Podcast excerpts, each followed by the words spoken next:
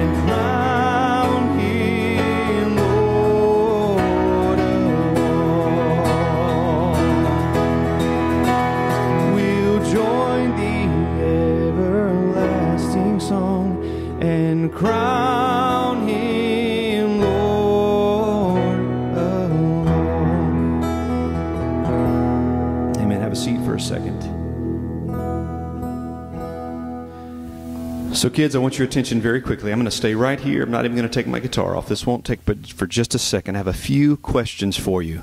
Raise your hand if you're if you're looking at me, if you can hear me. You can hear me? You good, kids? All right, awesome. All right. Now, let me ask you this first question. How many of you would like it would like it if your brother or your sister threw you in a hole and went and told your mom and dad that you were dead.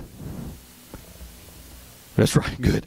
Nobody raise their hands, or you parents would have some fixing to do, right? So nobody would like that, right? That would stink. That would not be cool. How many of you would like it if the same brother or sister that threw you in a hole and told your mom and dad that you were dead sold you into slavery? How many of you would like that? Nobody would like that, right? Oh, well, I agree.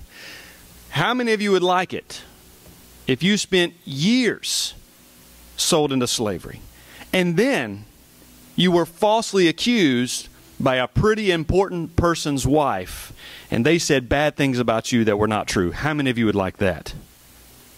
I'm seeing a pattern here, right? We don't like to be treated badly, do we? Especially when it's not really fair. We, I mean, we do bad things.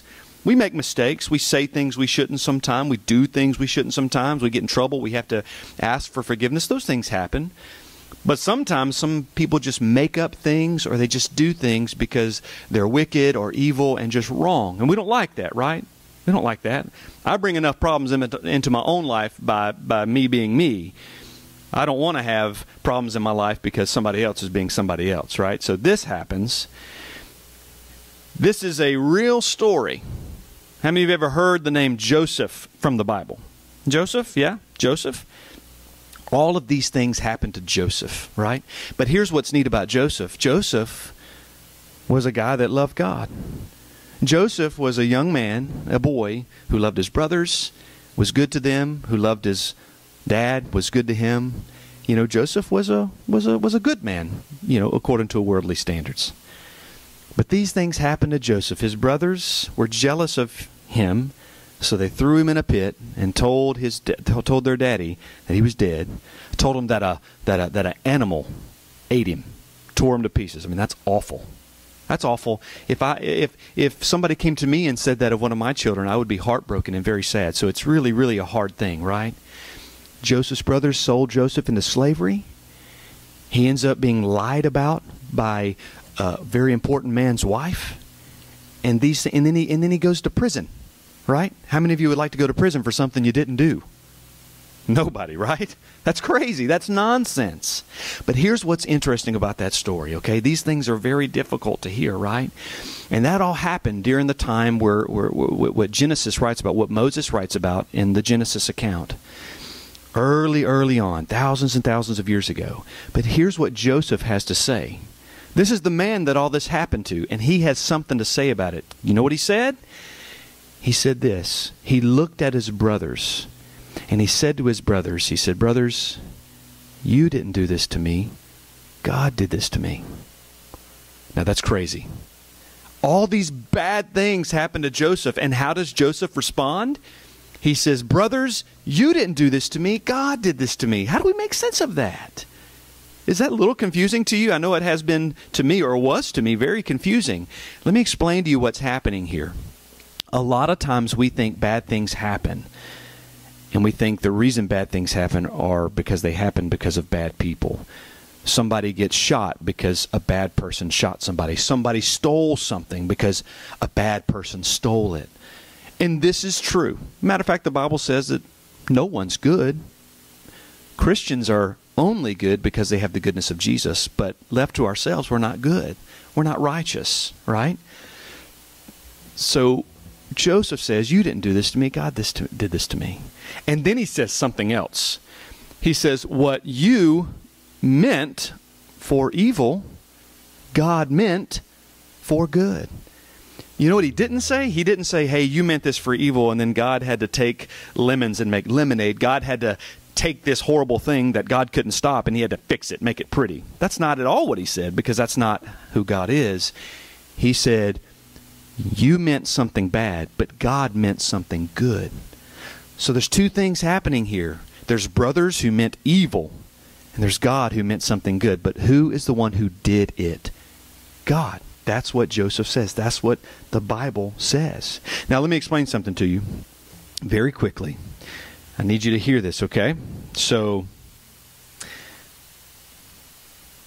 find my notes. Okay. Wherever they might be. Hmm. Okay. So listen to this. Let me just share a few scriptures with you and I'll be done, okay? Moses, who wrote Genesis, also wrote Deuteronomy, okay? He says this See now that I, this is God speaking, even I, and he, Moses recording what God said, see now that I, even I, and he am he, and there is no God beside me. All right, kids, you looking at me? What does that mean? There's no God beside me? God's the only one. There's one God, right? We got that. That's awesome. There's no God beside me. I kill and I make alive. So who's responsible for life and death? Ultimately, God. Right? God is. He's the author of our life and our death. He's responsible for all these things. Listen to this. The Bible also says the Lord kills and he brings to life. He brings death to Sheol and raises up. The Lord makes poor and he makes rich. He brings low and he exalts. So God does all of these things. So that's kind of tough to understand, right? God does these things. Listen, Isaiah 45 says, I am the Lord, and there is no one besides me. There is no other God. I form light and I create darkness. I make well being and I create calamity. You know what another word for that is? Evil. Now, it's not evil in the sense that God is a sinner, but it's evil in the sense that bad things do happen because there is sin in this world. But God is in control of all of these things. But here's what you need to understand very clearly, the Bible tells us that what the brothers meant for evil, God meant for good. God meant God did for good. Here's how we understand this. The Bible also says that God is light and there is no darkness in him. It says, For you are not a God who delights in wickedness, evil may not dwell within you. So here's here's how we understand this. Kids, you looking at me? Give me 30 more seconds. Here's how you need to understand this. God did bring about hard things in Joseph's life. And people do evil, bad things as well. But you have to understand when we do bad things, it comes from a broken, fallen humanity. We hurt people sometimes. And when we do things that are harmful to people, oftentimes we mean harm. And I'm not talking about maybe getting disciplined by your mommy and daddy, but I mean evil, bad things. 9/11, flying a plane into a plane, flying a plane into a building and killing thousands of people. That's evil. That's bad. But it's not because God couldn't stop it. But God brings things to pass. But here's what you need to know about God. There's no darkness in him. He's only light.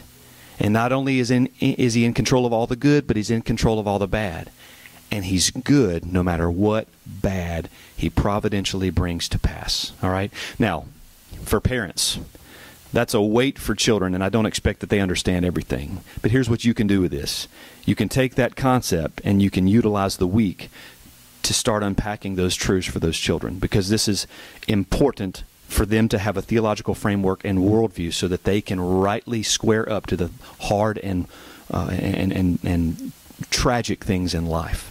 So take this as an opportunity to build on that for the week. So, anyway, let's pray. Father, I thank you for these little ones. Lord, I know that only you can communicate these deep truths to any heart, whether adult or child. And I pray that you would do that. Lord, I pray that you would take some of these things that I've said, Lord, and you would cause it to connect at a, at a, at a heart and a mental level for them. Lord, so that they don't grow up like so many do with a bad theology and an unbiblical worldview, and they shake their fist at God because they see hard things or bad things happening. Lord, and they say, How could a good God do these hard things? How could he let bad things happen? Lord, I pray that you would grant us all perspective that we need to rightly understand the things that come to pass in this world, starting with our own nature, starting with our own brokenness, starting with our own evilness, starting with our own problems, that we have no right or no reason to ever shake our fist at God as the as the creature. Lord, may we never bring a charge as a creature against the creator. Lord, may we never bring a charge against you as the clay as though we have some kind of authority over the potter. Lord, you have made us the way you want to make us for your purposes and for your glory. Lord, I pray that you would give us grateful hearts. Lord, I pray that you would give us the perspective that we need to rightly think on you and therefore worship you. In Jesus' name, amen. Let's stand for a couple more songs, if you will.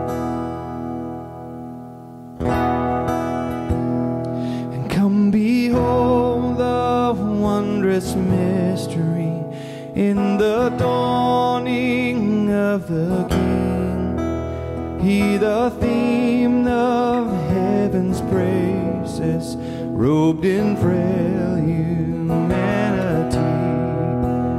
In our longing, in our darkness, now the light of life has come. To Christ to condescended, took on flesh to ransom us.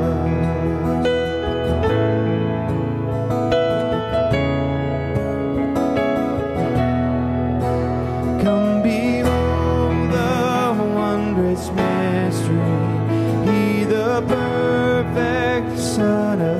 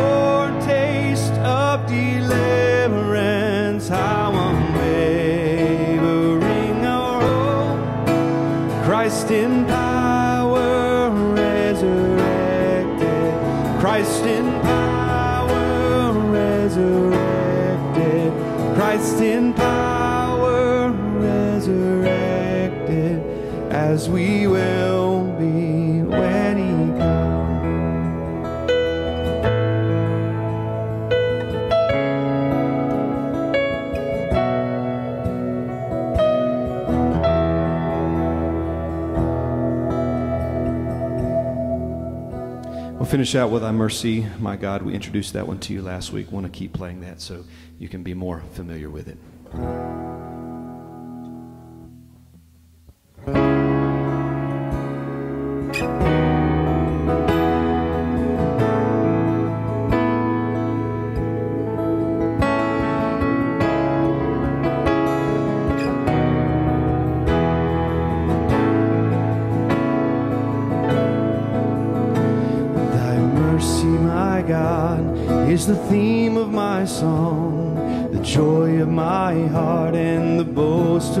Tongue. Thy free grace alone, from the first to the last, hath won my affections and bound my soul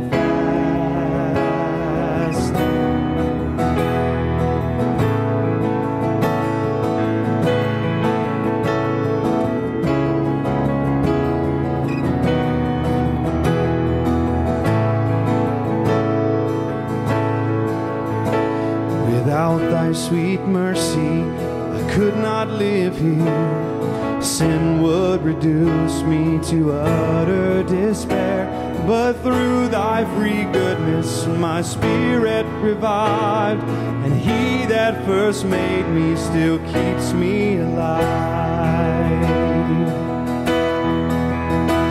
Thy mercy is more than a match for my heart, which wonders to feel its own hardness depart. Dissolved by thy goodness, I fall to the ground and weep for the praise of the mercy I found.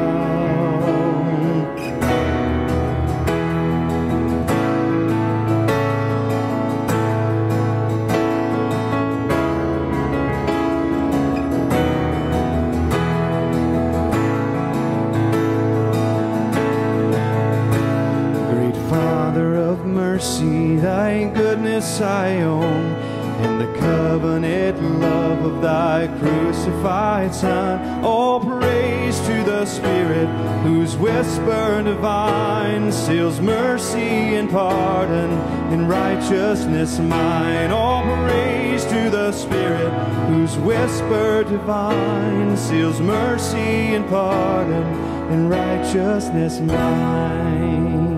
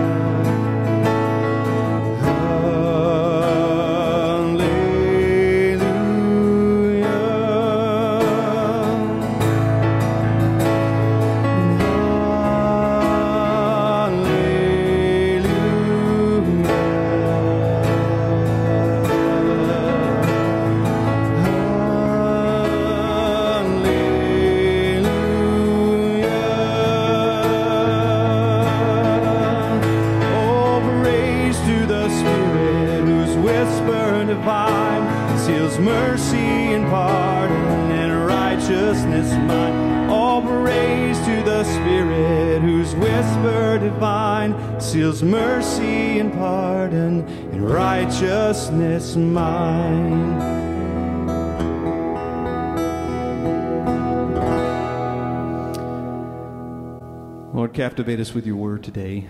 Lord, give us focus, give us attentiveness, allegiance, loyalties, all those things. Show us how precious your word is. Show us how precious truth is.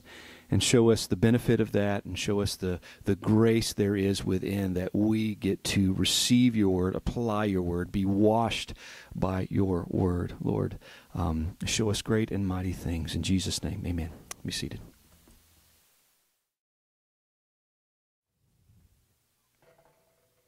Turn with me in your Bible to uh, John chapter 15. Is, is my mic on? Okay. Sorry, I forgot to test it when I came in this morning. John 15. While you're turning there, uh, Alan, thank you and the band for bringing that song to us. It's a, a favorite of mine that I hadn't heard in a while, so uh, it's good to good to be reminded of it and, and the wonderful truths that are in that song. Uh, it's good to be back and worship with you again. We were out of town last weekend visiting my family, and we worshipped with them um, uh, online with their church, and uh, so it was a, a, good good time spent with uh, with family. But we certainly missed being with y'all, so it's good to be back. All right, so John chapter 15, we're going to be looking at verses 18 through 16:4. That section right there covers kind of the same theme, so we're going to be looking at that this morning. Uh, so I'm going to read it in its entirety. John 15, starting verse 18. If the world hates you, you know that it has hated me before it hated you. If you were of the world, the world would love its own. But because you are not of the world, but I chose you out of the world, because of this the world hates you. Remember the word that I said to you A slave is not greater than his master. If they persecuted me, they will also persecute you. If they kept my word, they will keep yours also. But all these things they will do to you for my name's sake, because they do not know the one who sent me. If I had not come and spoken to them, they would not have sin. But now they have no excuse for their sin. He who hates me hates my Father also. If I had not done among them the works which no one else did, they would not have sin. But now they have both seen and hated me and my Father as well. But they have done this to fulfill the word that was that is written in their law. They hated me without a cause. When the helper comes, whom I will send to you from the Father, that is the Spirit of truth, who proceeds from the Father, he will testify about me. And you you will testify also, because you have been with me from the beginning. These things I have spoken to you so that you may be kept from stumbling. They will make you outcasts from the synagogue. But an hour is coming for everyone who kills you to think that he is offering service to God. These things they will do to they will do because they have not known the Father or me. But these things I have spoken to you so that when th- their hour comes you may remember that I told you of them. These things I do not say I did not say to you at the beginning because I was with you. Let's pray. Like I come before you this morning to a, a text that's so applicable to us in this day, in this age, in this context.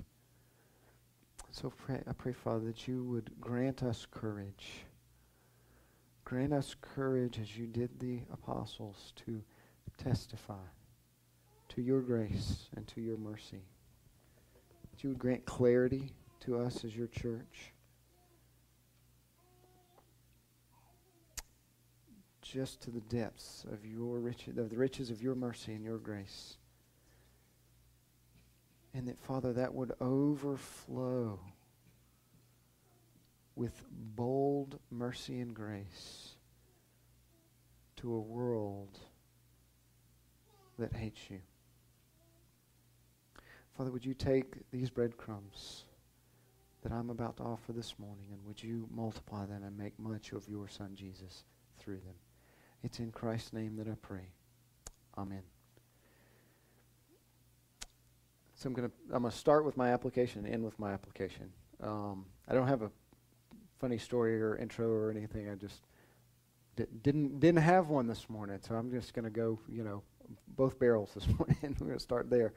Um, but I want to ask you: do, Does your relationship with God does it have an expulsive power to the world around you? And do you feel the pressure and do you feel the tension of a world that is against God because of that relationship? So let me ask you that again. Does your relationship with the Lord through Christ, does it have an expulsive power in the context in the in, with the people that are around you such that you feel the pressure, feel the tension of a world that is against God? Now, I asked that, and we'll, we we are going to kind of dig into the nuts and bolts of that, the, the, specifics, as Alan likes to say, the mechanics um, in, in this text. But that's kind of the main thing that Jesus assumes here, or, or this, is what he, this is what he's aiming after. Okay, remember last week Alan preached about the, the multi, how do I phrase this? The multi-dimensional relationship that the believer has with Christ. Okay, what does it mean to be a friend of Jesus? And, and Alan unpacked that, and it's multiple dimensions that there is a love friendship relationship, but there's also a king priest you know, dimension there. It's multifaceted. It is very powerful. It is a strong relationship, and it is one that Jesus intends will overcome the world in a sense. And that's what he moves to next. So Jesus has spent time with the apostles, talking to them, giving them encouragement, speaking about uh, abiding in him, their relationship with him, all of these things. And then he shifts almost suddenly in verse 18 the world will hate you, if the world hates you. And that is not a, well, it might, it is a definite. You're going to experience this. You're going to see this. This will come upon you when I leave. His point in saying this, 16.1, is I say these things to you to keep you from stumbling. The pressures are going to be on you, and there's going to be the temptation for you to fall, to stumble. This whole upper room discussion is putting rebar in their spines so that when he leaves and the Holy Spirit comes, all of these things become, you know, start to click and come together, and they're strengthened in their faith faith. And this is what you see happening in Acts as the, as the, as the New Testament church moves forward and essentially changes the world. But this is what Jesus aims at is that the relationship that the believer has with Christ is expulsive in the sense that it naturally will overflow into its relationship with other people and there's going to be tension there. And so we're going we're gonna dive into that this morning. That's what we're going to look at. So the first thing that Jesus says is if the world hates you, you know that it hated me before it hated you. So it's important as we get into this, let's define two of the key terms that are in here. The excuse me, the first term is the world, and the second term is hate. Now, it's interesting. There's sort of, as you read through Scripture, there's this unholy trinity that, that appears um, uh, the world, the flesh, and the devil. And we speak often, I think, you know, about them, or you'll hear that, you know, sometimes alluded to. If you go to 1 John chapter 3, I think John does a good job of kind of, in a sense, in his own unique way of writing, he captures both of those, or all three of those themes in that one chapter the world, the flesh, and the devil. Um, but I think the world, for most of us, is sort of a gray area um, you know, the flesh, I think, is pretty obvious. If you're a Christian, even if you're a new Christian, dealing with the inner struggle of the old self, the new self. You know, the, the Holy Spirit present, the old man, there's battle that takes place there. Um, you know, that's a, that, that's a real present reality. We can feel that. We can touch that. That's, that's a little clearer. The devil, okay, all right, you know, not necessarily the, you know, the Halloween, you know, red-faced, you know, horns and pitchfork kind of thing, okay, but we can get a sense of that. We can speak of that. We can speak of the the uh, spiritual powers, and you know, you can you can read about that in Scripture, and that's a little clearer, you know, that there is a dark spiritual force that is present, you know, in in the world at large and in history, okay.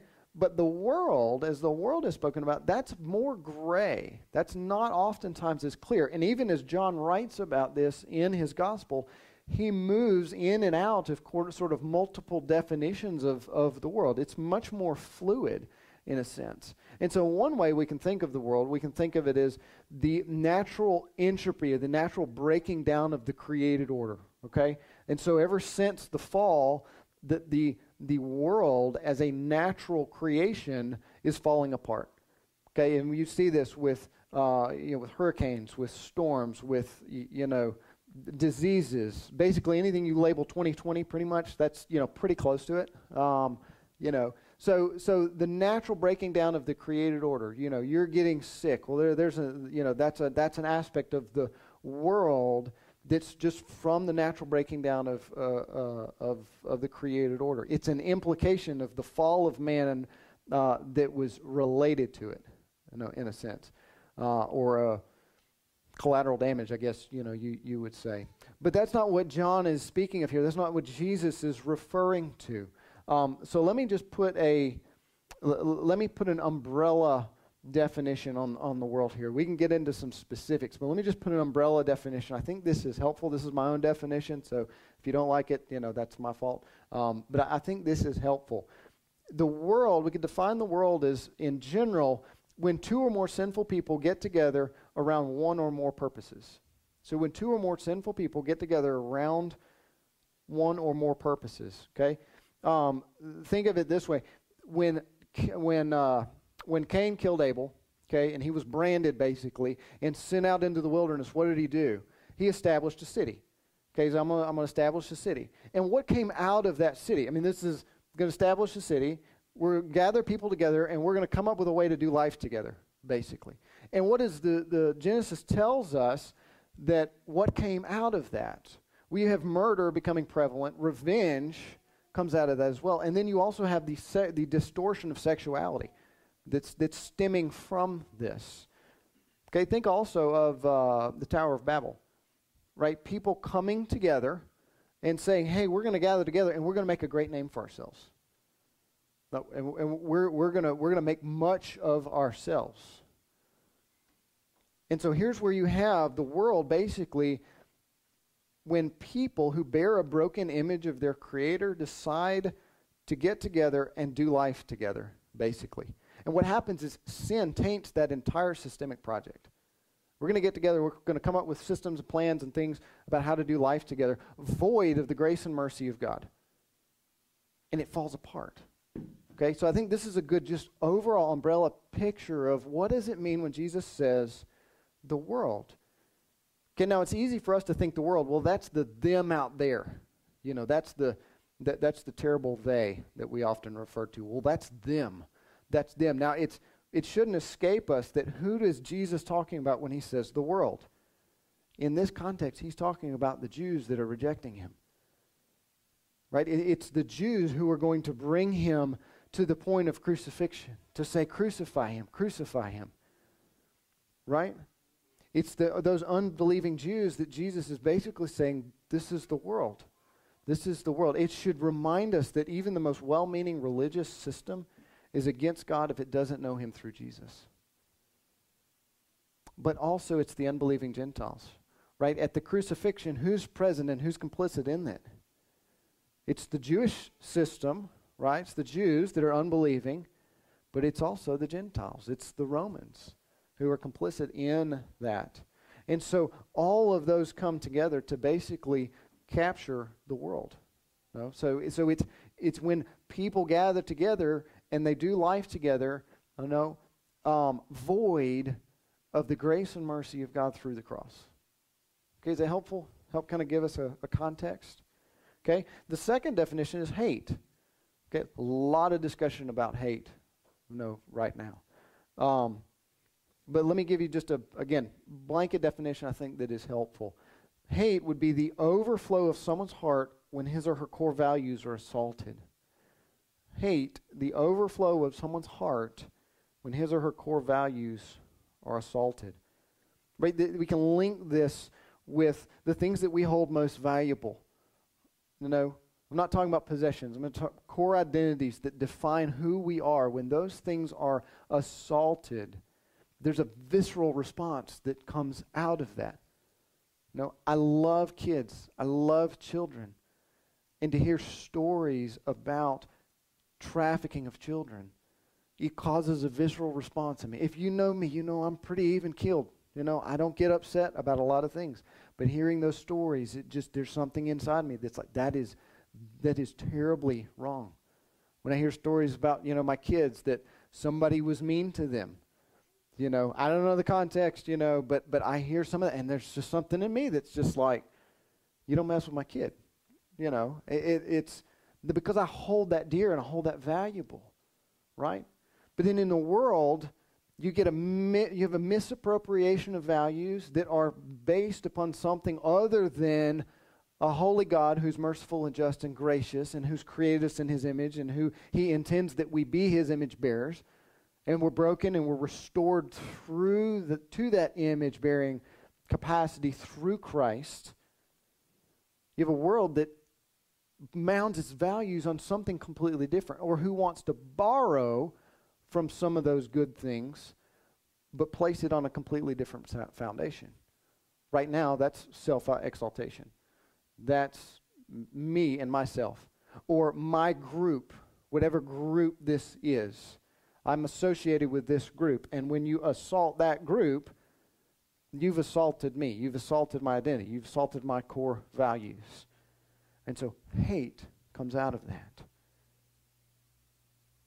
I think this definition is helpful because the, the world oftentimes, well, we can get into trouble because the world looks at Christians and go, well, you're not allowed to, to hate. If there's a response that comes from you, well, that's wrong. But even Scripture calls us to hate what is evil and to love what is good. So it gets down to those core values. Are those core values for Christians? They are based upon God and who He is, who He's created us to be, and what He's done for us in Christ. Right?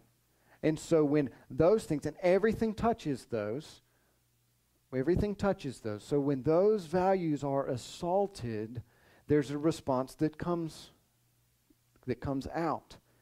Now, there's a good response, there's a right response, and there's a wrong response. And we'll get to that in a minute because the question becomes what does Jesus tell his disciples to do when the world hates them? But we'll get to that in a minute.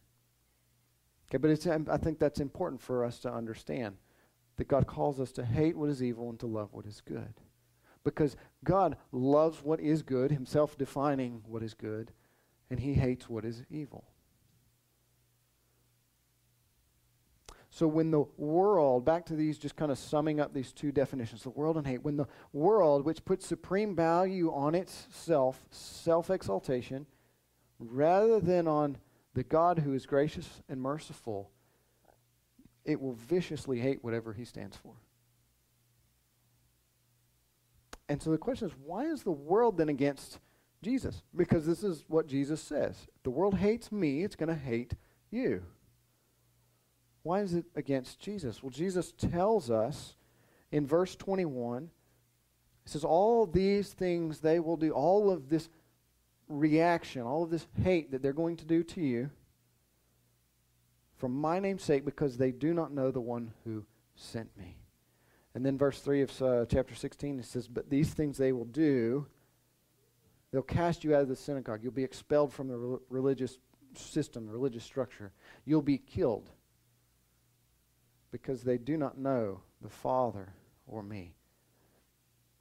They don't know God. John captures this well later in his in in his uh, first epistle. John 3 1, he says, See how great a love the Father has bestowed on us, that we would be called children of God. He's talking to Christians.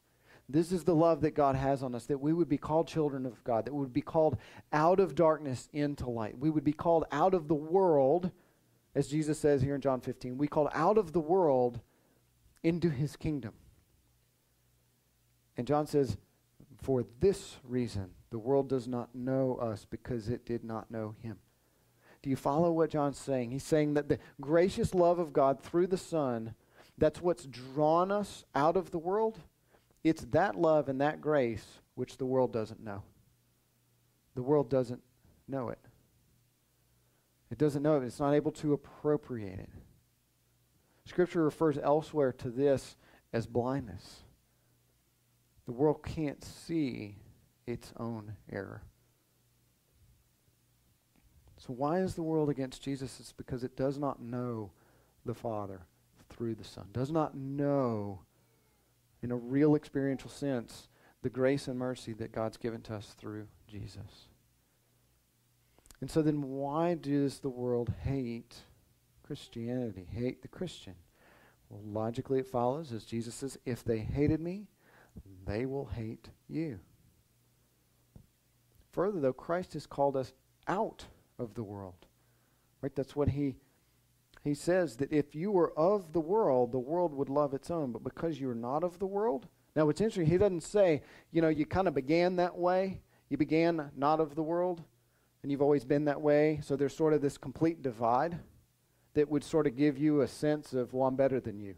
I'm better than the world. No, what does he say? He says, I chose you out of the world. You were in darkness. You were, as Paul writes to the Ephesians, you, you were, uh, and I'm drawing a blank, Ephesians 2 1, where he says, um, and you were dead in your trespasses and sins in which you formerly walked according to the prince of the power of the air. Right? So this this was you were complicit with the world. You know, that that was that was your life. You were darkness. You were separated from the commonwealth of Israel. You were set you you were totally removed from the covenantal promises of God. And God says, I will choose you out of the world. Put my sovereign grace on you. Opened your eyes to see the value of Jesus, called you to myself, changed your heart. There's a new creation that's happened there. And so the world wants to reclaim what used to be it. You used to belong to the world. Now it wants to reclaim that. But we should note here, we should take a minute, step back, and ask the question because our life should look different from the world because we were called out of the world. So, Christian, does your life look different than the world around you? Does it look different? Now, I'm not saying, you know, are you the Paul Washer you know, in your social circle? But are there fruits of grace that are present on you, the branch, that rub against the people that you're around that are not Christians? They look at you with sort of a peculiarity when you talk, when you act, when you maybe don't do necessarily the things that they do, or you speak up against some of those things? Your life as a Christian should look different than the world because you were called out of the world. If it doesn't look different, it begs the question are you actually called out of the world? Have you been called out of the world? And we also shouldn't be surprised by this, that the world hates Christianity. You think about it as you read through the New Testament, and what do you find? You find that the cultural pressures against is totally stacked against the apostles and against the New Testament church. From the Jewish religious establishment to the rest of the secular world. You know, the Hellenization and all that's happening within secular culture, it's against Christianity. The Jews who don't want anything to do with Rome and yet find a common ally in the fact that Rome wants to squish Christianity, they're like, hey, let's get together and let's crush this, you know, let this crush this thing that's going on. And so both are against Christianity. And you see this in Acts, right? As the uh, as as the early Christians are being thrown in prison, Paul and Silas, you find this, you know, with with the early Christians being thrown in prison.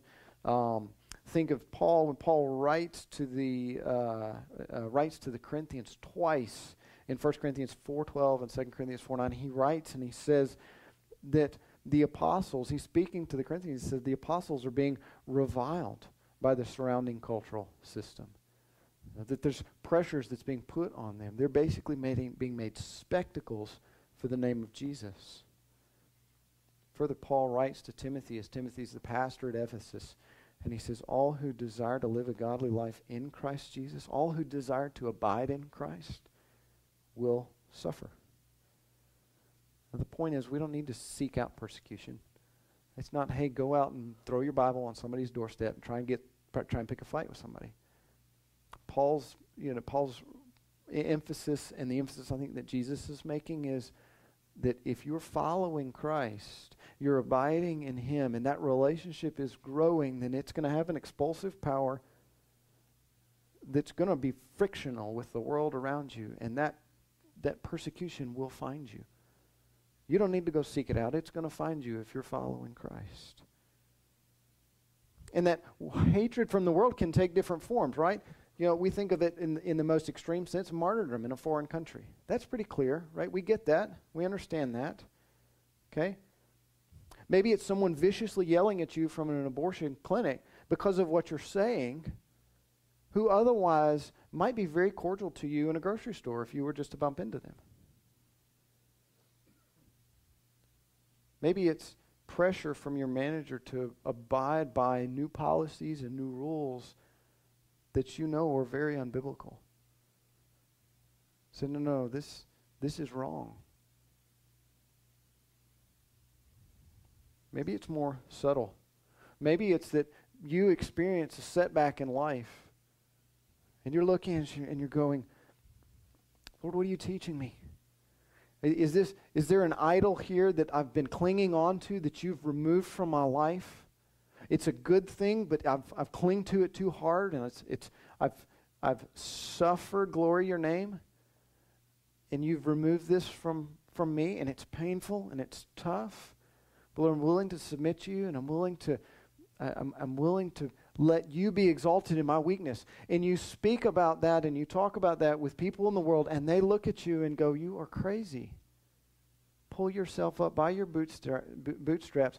Go after whatever this is. Maybe it's a relationship. No, you're too good for that. Go indulge yourself in whatever in this relationship over here, in these other relationships. Maybe it's financial setback. You know, just put your nose to the grindstone you know, you're going to get back on top of things. You know, pick whatever cultural cliche you want to throw in there. Right? This is the American pull yourself up by your bootstrapsism. Okay? There's more subtle pressures that the world can express itself in hate than physical violence. And I think that's crucial for us to see. It can be looking at using Jesus as a means for personal gain. Being in a church and saying, I want to be a part of a church because it's advantageous to me financially. Ten years ago, I'd say that was part and parcel to being, you know, a Christian in the Bible Belt. Today, not so much. Tomorrow, not so much less. Maybe it's socially advantageous. Maybe it's romantically advantageous for some. So, well, I could get connected up with a good guy or a good girl. To use Jesus as a means of personal gain. And see, hatred from the world can come from this can, can span the spectrum from overt persecution to subtle suicide. It's important we recognize that. So why do they hate Christians? Why does the world hate Christians? Because they hated Christ and because Christ calls Christians out of the world. And when Christians live a life that's following Jesus, it naturally has an expulsive power that rubs against the very world it came out of.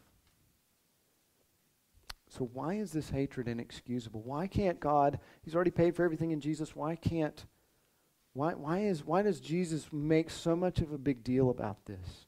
Because Christ is at pains to argue this with the disciples. He doesn't want them to stumble so, stumble, so the reason for the hatred must be solidified in their minds and in their hearts. So why is this hatred inexcusable?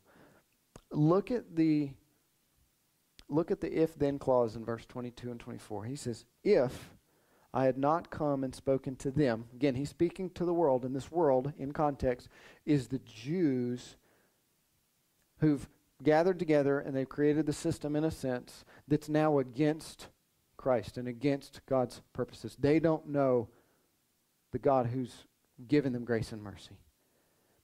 He said, If I'd not come and spoken to them, that's his word, he's not spoken to them, they would have they would not have sinned, but now they have no excuse for them, their sin. And then verse 24 If I had not done among them the works which no one else did, they would not have sinned. But now they have both seen and hated me and my Father as well. Notice it's the works, or it's the word, the word what he's spoken, and the word, excuse me, it's the word and the works that testify that Jesus is the Old Testament Messiah. That's what he's speaking of. If I hadn't spoken to them the things that I'd spoken, I hadn't done the things that I had done, says they would have no sin. Now let's be careful, okay? Let's not throw the baby out with the bathwater. Is Jesus saying they would be sinless? No. No, he's not saying that. What he is saying is they would not be guilty of the specific sin of rejecting the very Messiah that the God they profess to believe in and follow has said is coming. That they've rejected Jesus, who was prophesied in the Old Testament. But by their rejecting him, they're also rejecting God himself. And they're proving then that they don't truly know the God they profess to serve. And so, therefore, the Jews, as the appointed representatives of God, remember, God had said in the Old Testament, I'm going to I'm going to make Abraham say, I'm going to make a name for you. You're going to be my family. You're going to be my representatives amongst the nations. Basically, you're going to show the people of the world what it looks like to be my people. And how did the Jews do with that? Failed miserably. Failed miserably. Proof positive.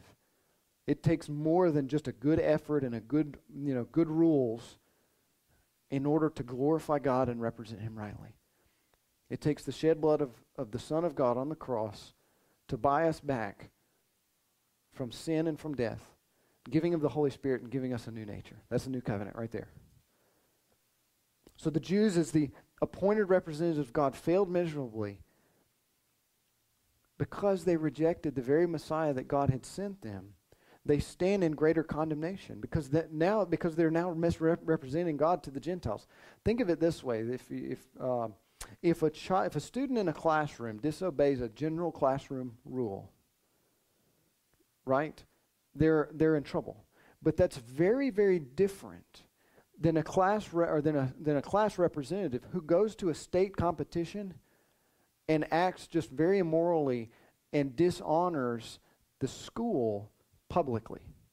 Very very different. And so here you've got the, the Jews who are supposed to represent God to the world and can't. And the, and the only way they can do that is through the shed blood of Christ who's come. And now they're rejecting him.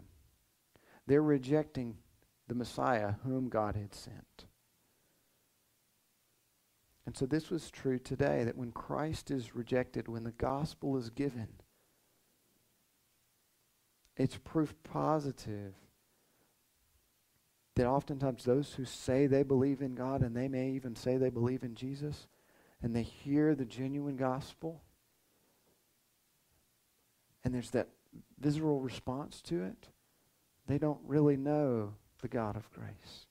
They've fabricated a God of some other form that's more palatable to them than the God who actually is.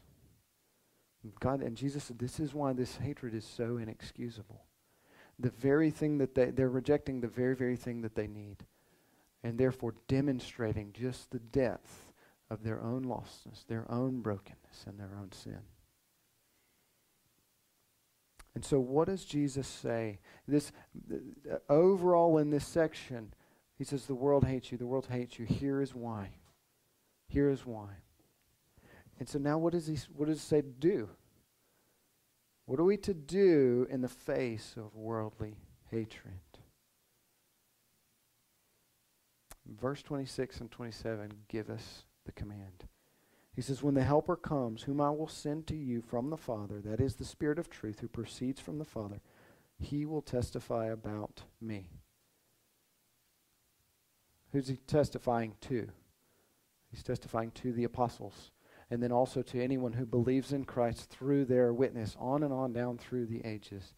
It is the Spirit that brings confirmation of the work of the Son to the individual who believes. And then verse 27 says, And you will testify also. Speaking to the apostles initially, you will testify also. And so the function of the Holy Spirit, when the Holy Spirit comes to the individual who believes, is to testify to the individual who Jesus is and what he's come to do. It's the work of the Holy Spirit that opens the blind eyes, that changes the heart, that draws the individual, draws you out of the world into the kingdom of his light. And then you testify. And then you speak of the glories of Christ. to others. You see how this cycle works. I mean, this is how we, if you're a Christian, this is how you were saved, right? Somebody shared the gospel with you. You know, maybe it was in a great, wonderful context, very much unlike the way I'm kind of doing here. You know, and you and you heard it, and uh, it, you know, you came down front, and you, you know, maybe you prayed, and I mean, I don't know, you know, whatever that looked like, but the Lord saved you, and you said, I don't know, I was blind, and now I see. You know, I was lost, now I'm found. You know, and then and then you spoke right? Maybe somebody bumbled and fumbled through talking to you about the gospel, and you like they, you know, somehow in the midst of all that, God used those words to convey who Jesus really was, and you believed and you had faith, and there was new life that came. I mean, this is what happens when a person comes to faith in Christ, and then the task is share that same message. You know, I mean, I, I, I, I'm kind of fascinated by ancestry a little bit. You know I mean, it's very much a back burner thing for me. It's not like I spend evenings, you know, digging in ancestry, but I think it's interesting, you know. Um, but I think it would be awesome if there was a way to link gospel connections. Go back 500 years. If you knew your ancestry back 500 years, you know, could you trace Christianity in your family? Maybe you could. Maybe you couldn't. Maybe there's a gap, right? You know, maybe maybe 200 years ago you know, Christianity, Christianity, you know, there, there's, there's strong Christian faith, strong stories, strong testimonies, and then the gospel's lost. You know, one generation moves away, steps away from the gospel. And then by the grace of God, two, maybe three generations later, somebody comes to faith. And then you start to see it grow again. I think that would just be amazing to look at and to see. No. I think we would all be very, very much humbled by seeing the way the Lord has worked in our family lineage in that manner. That's totally not in my notes, so I've kind of I've kind of stepped to the side. Um, but Jesus' emphasis is testify. Notice what he doesn't say. He doesn't say, "All right, now go overthrow the government." Right? I want you to march on Rome and I want you to take them over. Peter, that sword I told you to put away, pick it back up again and now go. He doesn't say, okay, now everybody go cause a riot in the street.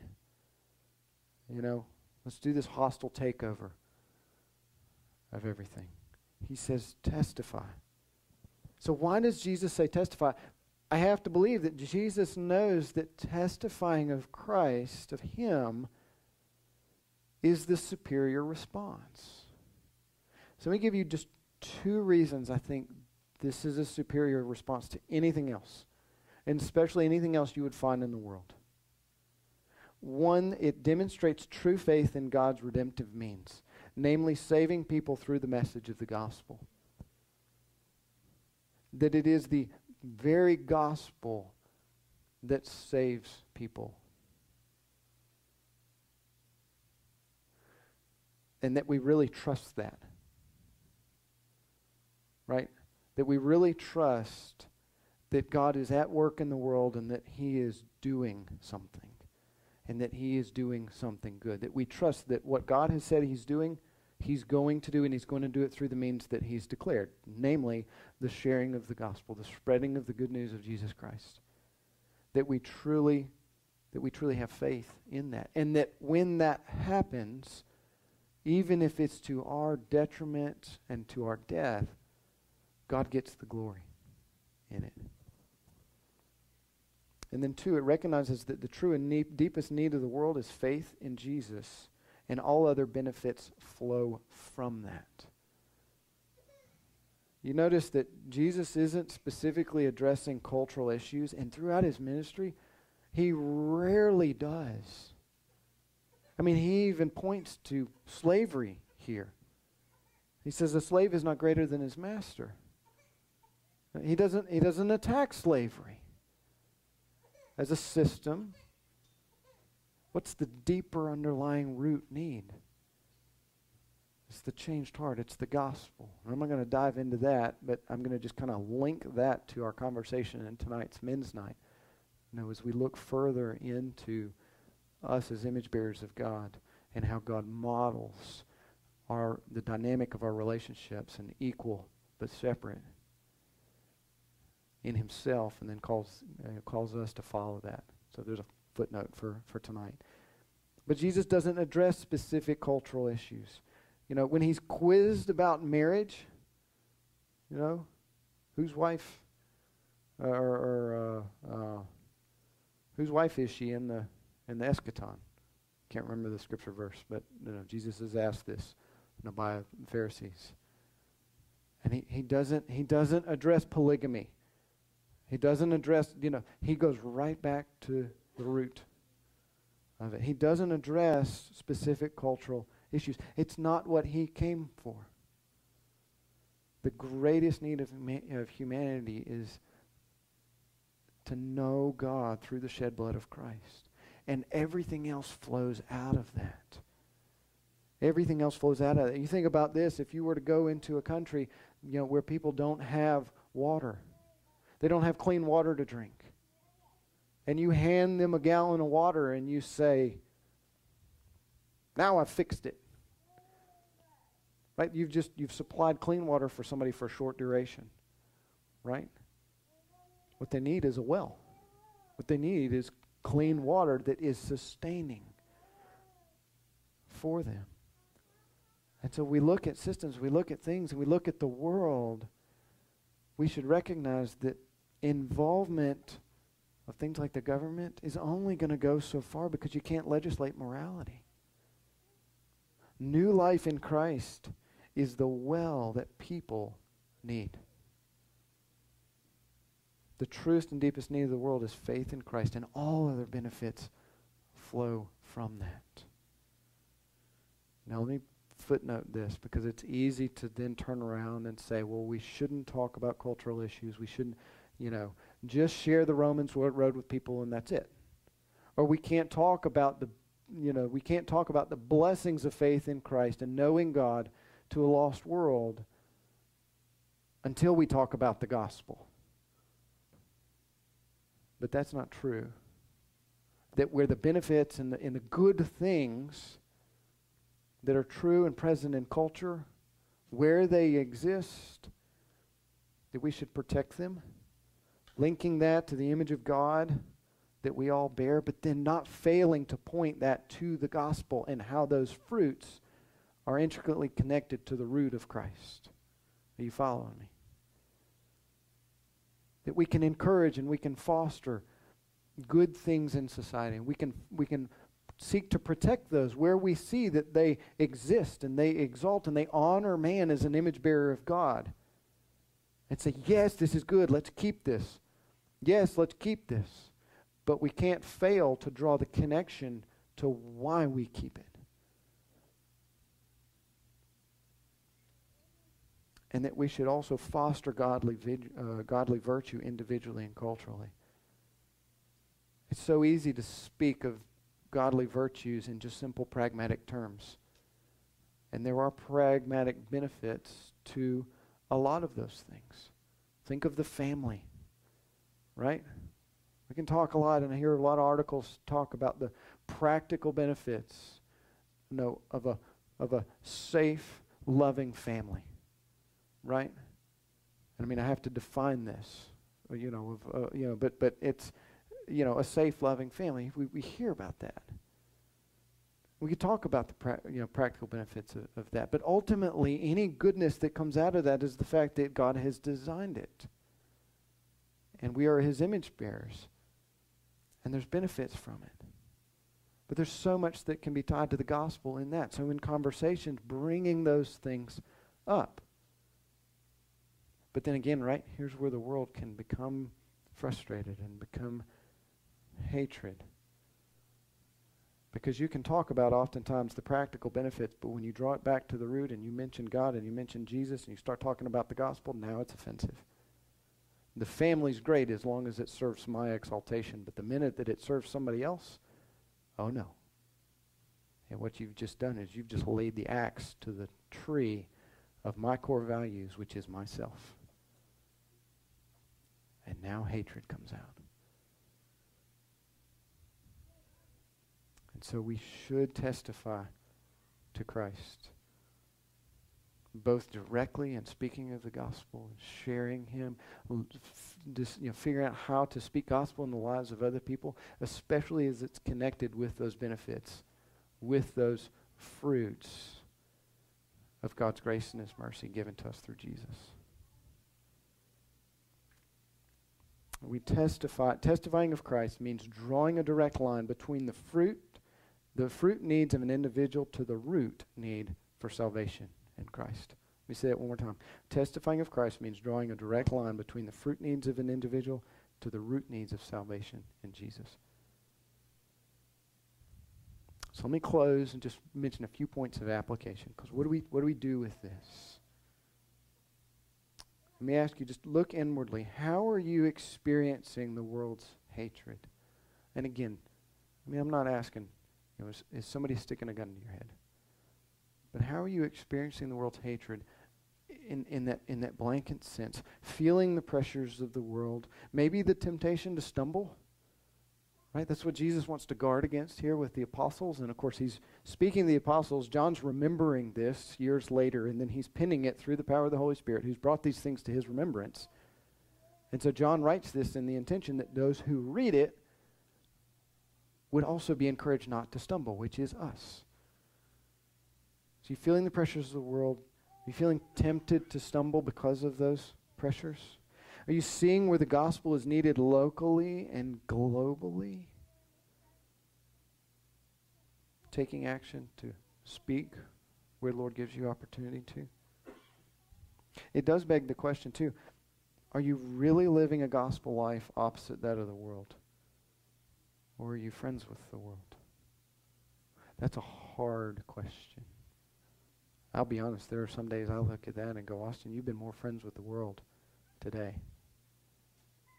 That scripture is very clear. A friend of the world is an enemy of God, does not know God, does not know God who drew him out of the world.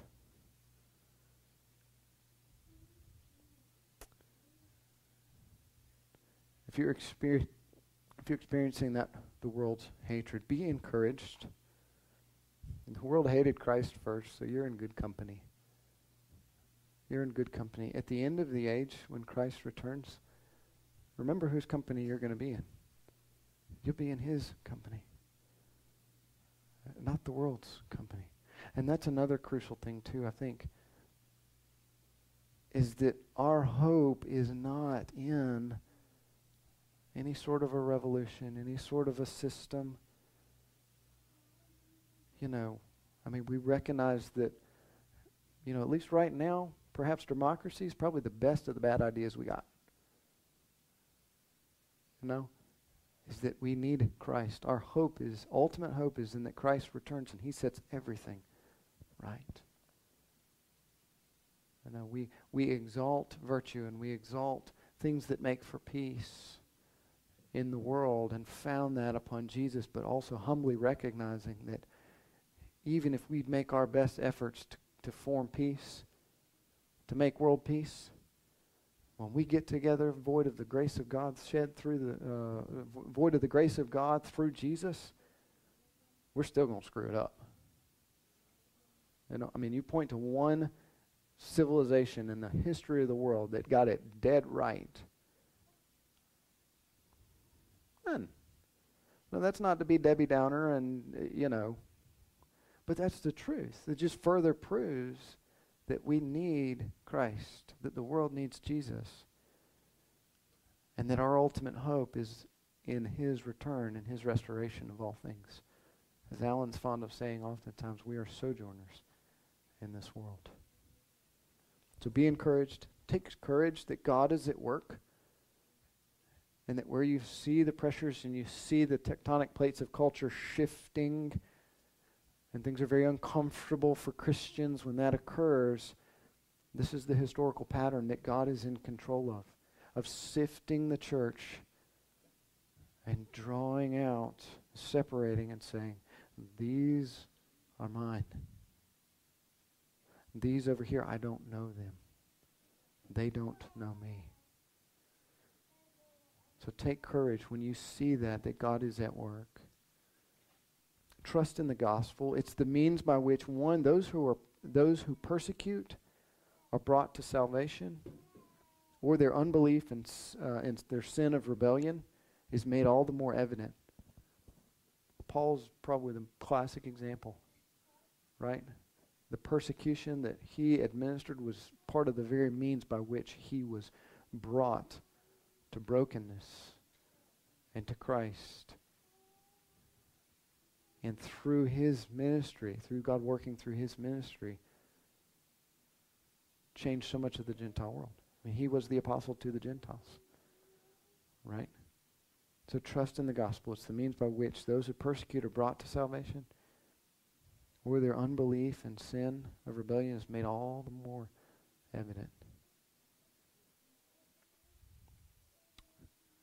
Seek to think more clearly about the gospel and how you can apply it in the spheres of influence God has given you. It's not just as simple as, well, here's a track, or let's walk you through the Roman road, or pray this particular prayer. You know, I think over the last 20 years or so, one of the things that the Western church has learned is that there's no necessarily canned delivery of the gospel that ensures somebody gets saved. You uh, know, we can't just figure out a way to make people into Christians. That it comes through the gospel, but that gospel is oftentimes shared in the midst of struggle and conflict when the believer is very ill prepared with a set response. And so and so so we must think clearly about the gospel and its implications in the context and the things that are going around us. What does the gospel say? What, is, what does the gospel say about equality? What does the gospel say about glory? What does the gospel say about individualism? What does the gospel say? What are the implications on this? Because it touches all of these things. And thinking about these and even reading about these, you know, things from good pastors and theologians who have done work and thought on it, stretching our minds helps condition us to have those conversations with people. So think, seek to think more clearly about the gospel and how you can apply it in the spheres of influence God has given you. And then lastly, and I'll quote Paul from Ephesians 4, where Paul asks that he might speak boldly as he ought to speak. That there is a boldness that we should pray for. I know. Anybody in here could use some more boldness? We're not all Matt Brock, you know. Love you, brother. no. And we all could use boldness in our witness for Christ in the places where He's planted us. So let me pray for us. I hope this has been encouraging. Um, let me pray for us. Father, thank you for your word. I thank you for how it challenges me. It shows me my own weaknesses. It even shows me where, if I'm honest, Lord, I'm more of a coward. But I'm, I'm shored up, Father, and I'm, I'm rattled because I know that your word says that cowards have no place in the kingdom of God. And so, Father, we shouldn't just sit on the sidelines. We shouldn't be satisfied to just watch the world change around us and draw us a Christian bubble that's comfortable with rules and with, you know, I don't know, whatever protective barriers we can put up that isolates us from the world that's against you. Father, you have called us out into the, of the world to go back into the world, that we might shine the light of the glory of Christ. And so, Father, would you grant us boldness, that we would, in the midst of hatred, that we would testify to the glory of Christ even it is, even if it requires much loss from us. That at the end of the day, Jesus would be exalted in our lives. That the world would see with, to, would look at us and say, yeah, Jesus is that person's greatest treasure. I don't understand it. I don't know why. There's a peculiarity there that I don't quite understand, but I know without a doubt Jesus is this person's greatest treasure. Because I think for so many of us, if we were to ask that question of people around us, Christ might not actually be the answer. That's an unsettling feeling for me because I have that slight fear in some of my relationships So, Father, grant us boldness, grant us courage. That this next week we would seek to make much of you wherever and whenever we have the opportunity. And Father, we have much opportunity. It's in Jesus' precious name that I pray. Amen. I'll give you a benediction from Paul to the Ephesians. Now may the utterance be given to you in the opening of your mouth to make known with boldness the mystery of the gospel in a darkened world. You're dismissed.